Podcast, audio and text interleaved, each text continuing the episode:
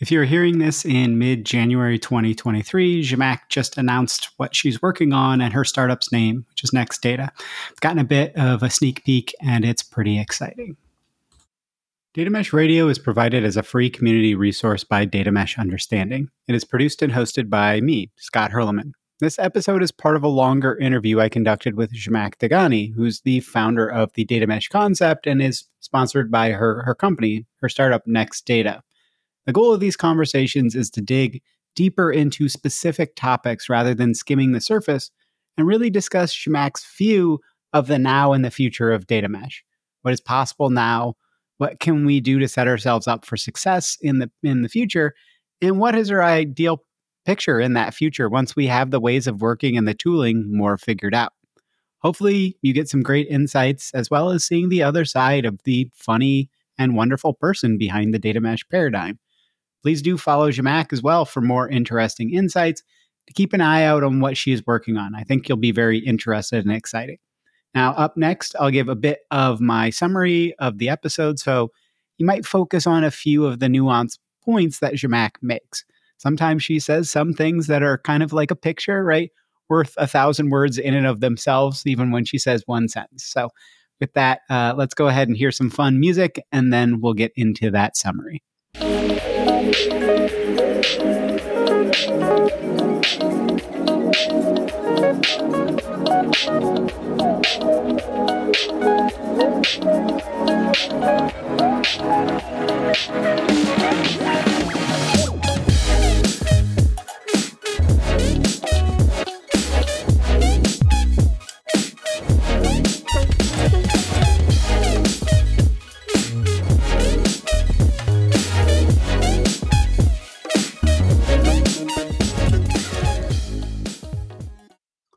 Wrap up another recording of Zhamak's Corner talking about how do we actually start to look to build data products in a post pipeline, you know, data type of world. Data tools right now are kind of duct taped to each other and duct taped to the pipeline. How do we rethink starting from the end product, you know, that mesh data product, and hook the tools to that actual data product kind of container to make interacting with it, you know, better, easier, more scalable, more useful. Again, that container of data and meaning wrapped into one is the starting point instead of the tools trying to add back the meaning after you've put the data itself, the ones and the zeros through the pipeline, you know, trying to layer things back on instead of keep it all together and then adding kind of the uh, additional tooling that's going to make it useful to the, the side of it instead of kind of mix it all together and, and kind of create a morass that doesn't work that well. And how, if you build a system that truly focuses on intentionality and responsibility that people can see, it creates trust, right? Away with the data black box. And with that, on to the episode. Okay, with that shortest summary of the episode done, let's go ahead and get to actually hearing from the woman herself, Zhamak Dehghani.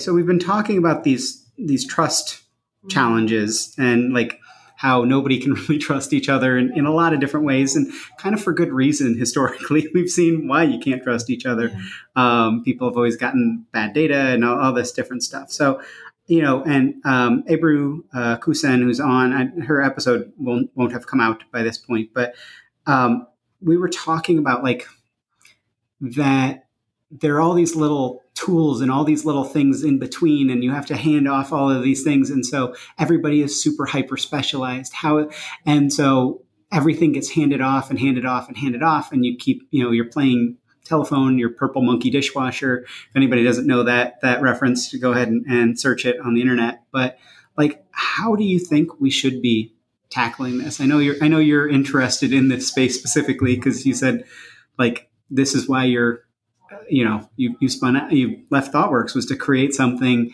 to make something like data mesh actually viable. So I'd yeah. love to hear kind of your thoughts there.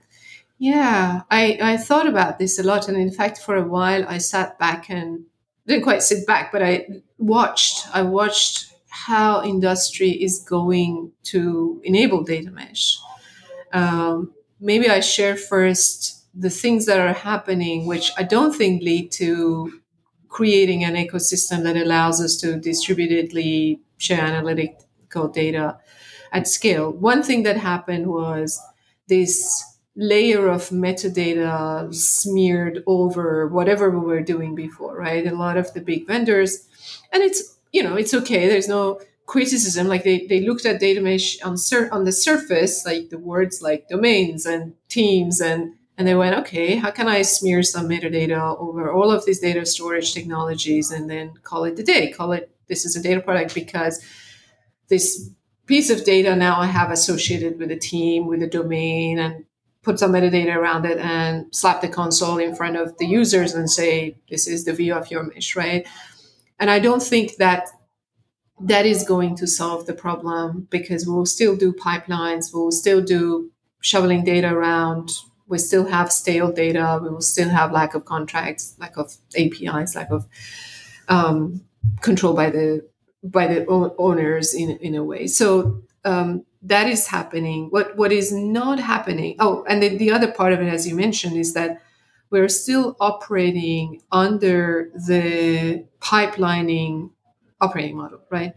Uh, so then all of these little tools, what how do they hang off? Like, what is the skeleton around which they they hook their little piece of technology and offering to?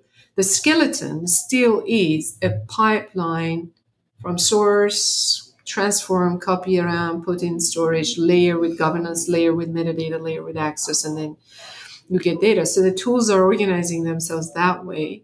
Um, what is missing is codification of this mesh topology, is the codification of a data product. What is the skeleton? And skeleton has to be open in a way so that tools can hang off to it. That we say there is a way to go from nothing to a independent data product you know as we defined it in our earlier conversation that it has all the pieces that it needs for a domain oriented data to be usable to be trustworthy to be resilient um, so we have to codify that what that data product is what's that skeleton of is and provide a set of tooling for its creation and its management and its operation. And once we have that, then we can come and say, look, oh, we have, we need to have a way of these data, these very, I guess, bare bone, primitive data products to now have um, observability on top of it, now have this governance on top of it. And now the tools can come in a more collaborative way in this mesh topology work work together. So the tools, the way they collaborate right now is still fairly duct taped around the, the, the pipeline. And that's part of what we're working on is that codification of the data product as a container system, uh, an operating system that runs those and creates those. Uh, and be very careful not to try to boil the ocean, but you know, st- start with what is the bare minimum skeleton that gives us that abstraction of the data product right from the moment of creation of data, not further downstream, bottom up, um, and then work on the APIs and surface of this contract for different types of access access to discoverability information, access to the data information, access to policies, and then work with partners and an ecosystem and open open that up and and give that to you know the community and the market to bring in their strengths. If if a company is observability okay they bring their piece to it.